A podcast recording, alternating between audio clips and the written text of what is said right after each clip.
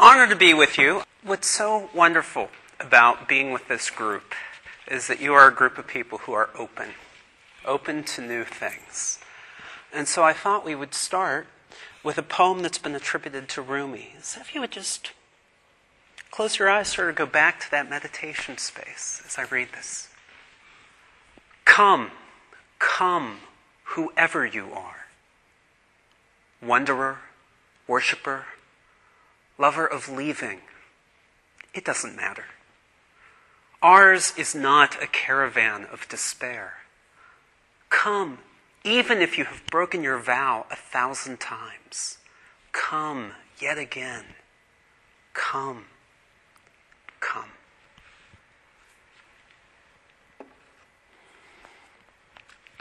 I will be sharing a few poems with you this morning, but I'd like you not to think of them so much about being poems, but about advice about the spirituality of writing poems.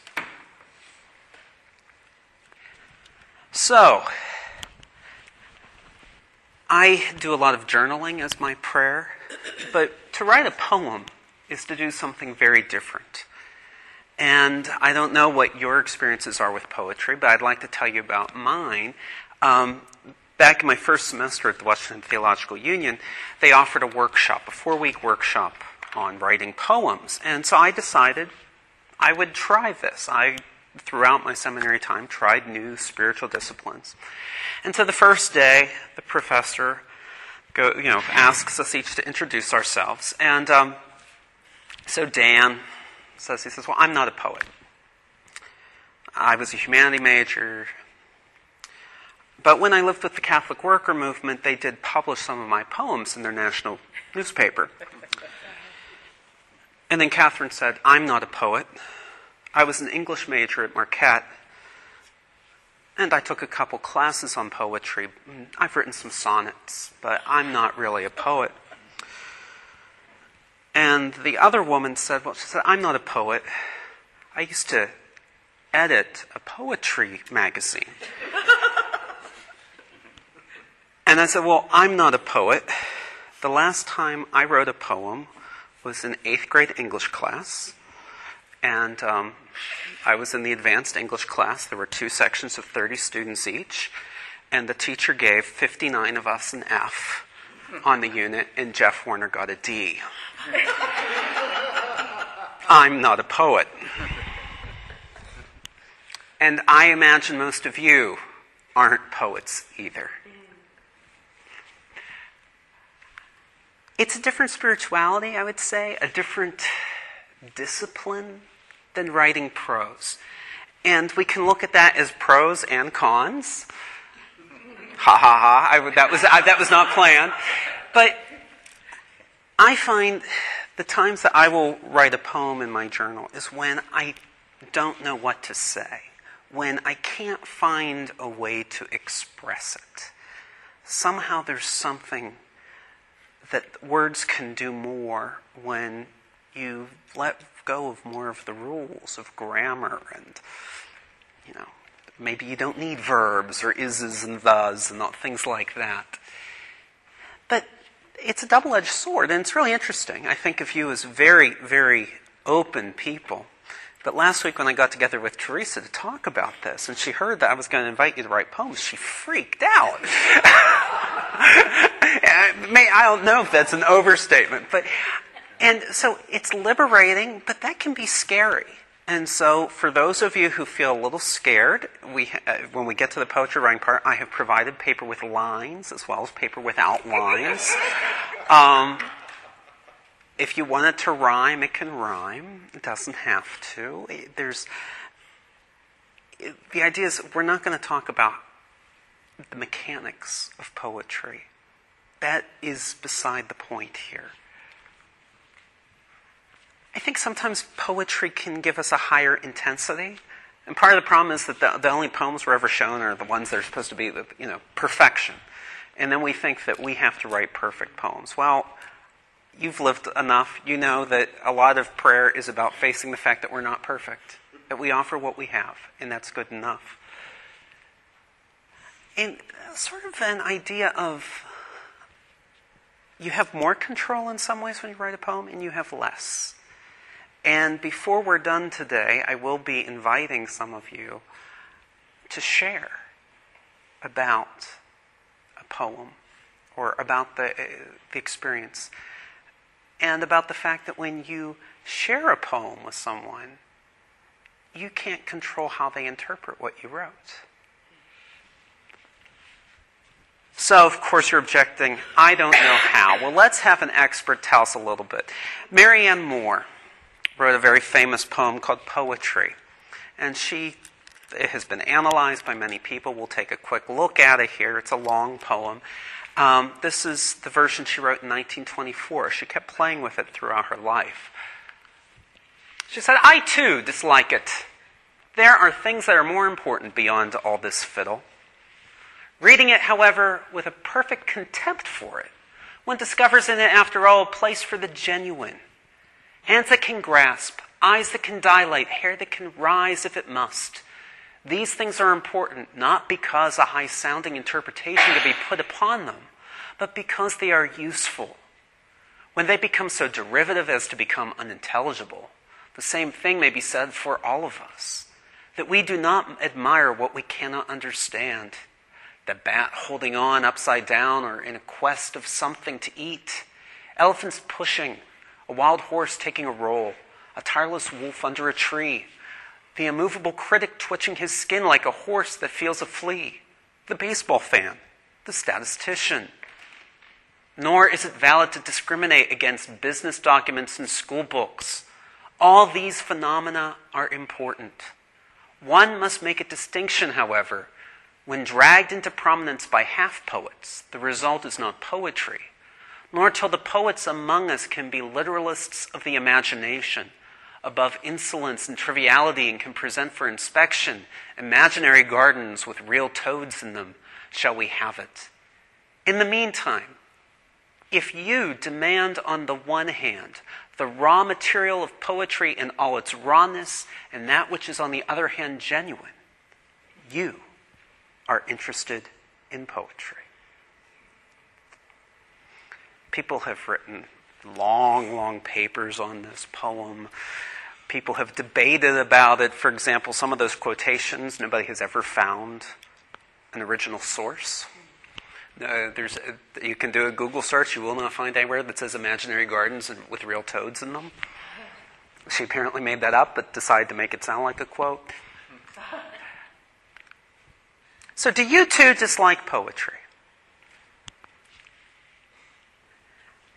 I will be inviting all of us, including me, to sit for a while and try to write a poem. And um, I know two months ago you had um, the drawing the mandalas, and we tried to do three real fast. This is the opposite. We're going to give you a good stretch of time, and if you you know, at least half an hour we're going to give you. And if you're just so inspired you want to write three poems, go right ahead. If you struggle, I just ask that you get at least four lines down on the page as a draft, as a beginning thought. It doesn't have to be complete, it doesn't have to be perfect. If you struggle, pay attention to how you feel about the struggle. Again, there is no right way or wrong way, lined paper, unlined, rhymed, unrhymed, long, short, about the interior life or something that you think is very unimportant. But I would ask you to pray. This is a prayer exercise to about where you are or where you want to be. Because there is no right way or wrong way to write a poem. Here is Marianne Moore's version of the same poem, poetry, 43 years later. I too dislike it. Reading it, however, with a perfect contempt for it, one discovers in it, after all, a place for the genuine.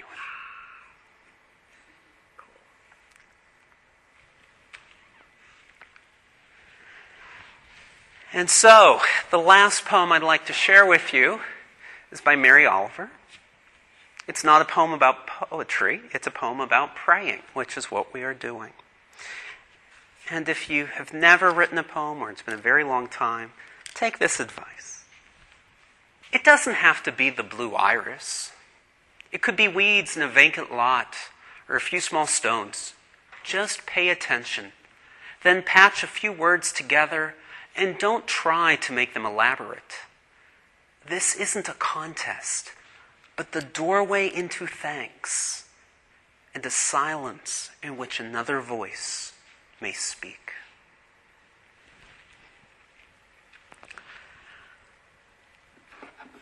So, that is actually the end of my presentation. I told you it would be short.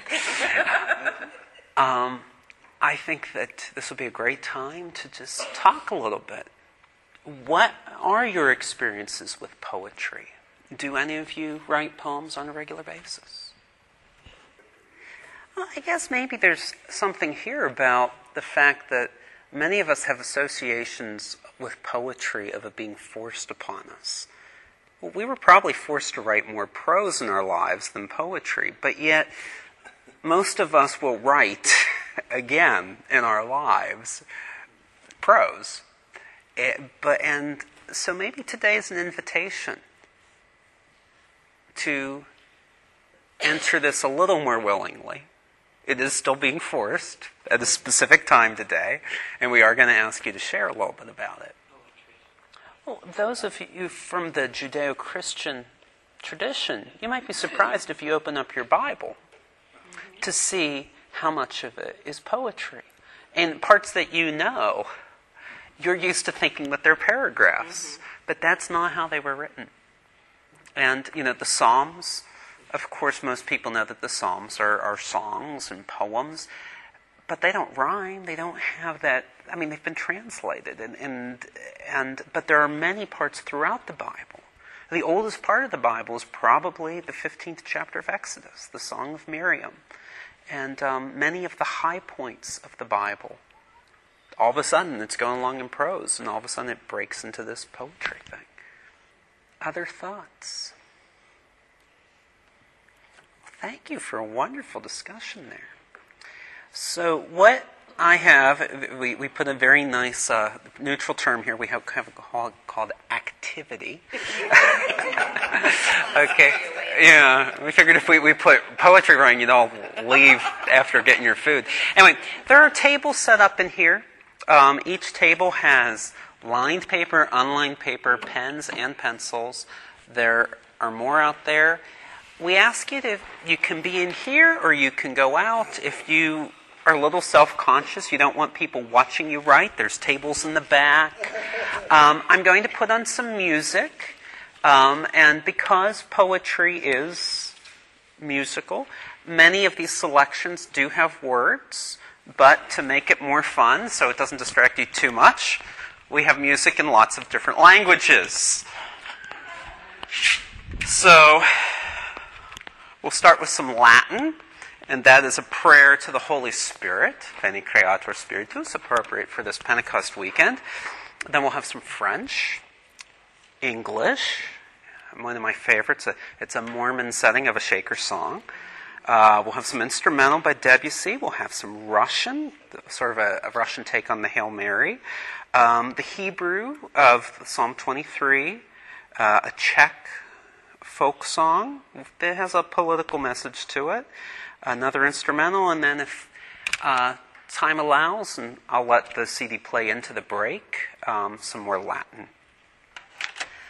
Um, but uh, so once we start the music, I ask you to spread out and give this a shot. And again, I'm going to leave Mary Oliver's advice up there. Mm-hmm. Okay? It doesn't have to be the blue iris. it can be wherever you are. And as Rumi, or the poem attributed to Rumi, come, come as you are, even if you've left poetry a thousand times before. And um, we'll take our break around 10:30, and when we come back, just come here, come back to these tables, and we'll talk about what we'll do after then. But do be aware, we are going to ask you. Uh, to share. But I don't want you to be, I don't want that to freak you out too much, but I don't want to surprise you at the end either. So, um, you know, so anyway, I'll start the music and we'll spread out and What time is it?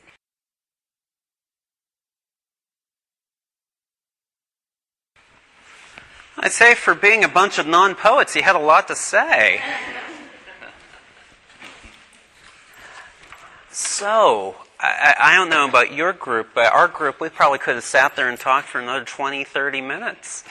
Um, one of our people wrote three poems, and I said, sorry, we only have time for one.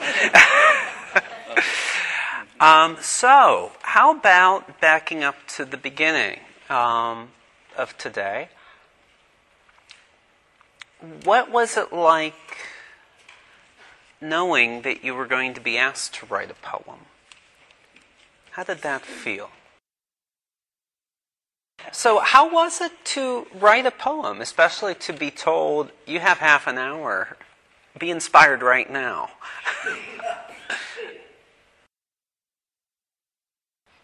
I think in our group, I, I think um, everyone was impressed with how impressed everybody else was with our poems.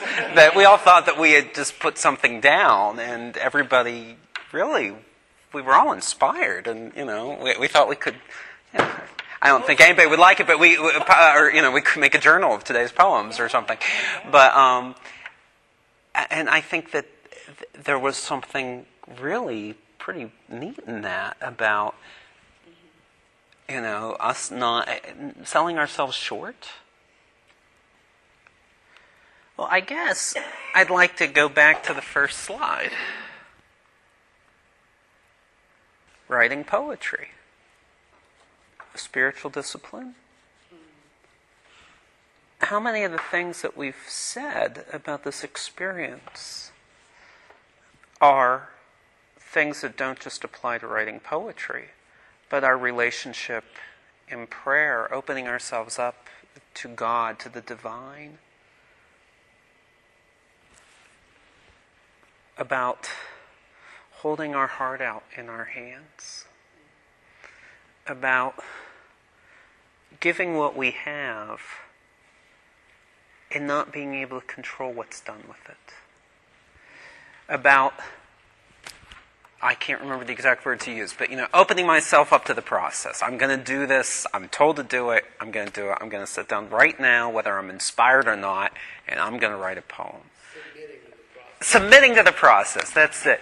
And how much of that is what prayer is about in general? I mean, I talk with so many students who, you know, if, if it's not, if their prayer experience isn't technicolor, um, then they think they're doing it wrong. And so they're going to wait days or weeks or months until they're inspired. And, uh, you know, I, I have not written all that many poems. But I can remember right now some of the poems I wrote, not not the words, but the experience, the experience that caused me to write a poem, and uh, tapping into that. Um, you know, I, I I've, I've thought about that this morning. Uh, I thought about it th- this week, preparing. You know, uh, writing one the day that Timothy McVeigh was executed um, a time I was on vacation in Christiansted, St. Croix, going on my first retreat after my mother died. I mean, it, it's different than remembering that I wrote a journal entry that day. It, there's something deeper about it. Um, but again, I hope today was an invitation. An invitation not to be scared of poetry, not to think you're inadequate, to add this to your toolbox of ways to be vulnerable, to plumb that emotional core, even if you don't know it's there until you start. Um, and I just want to thank you for being so open to this process.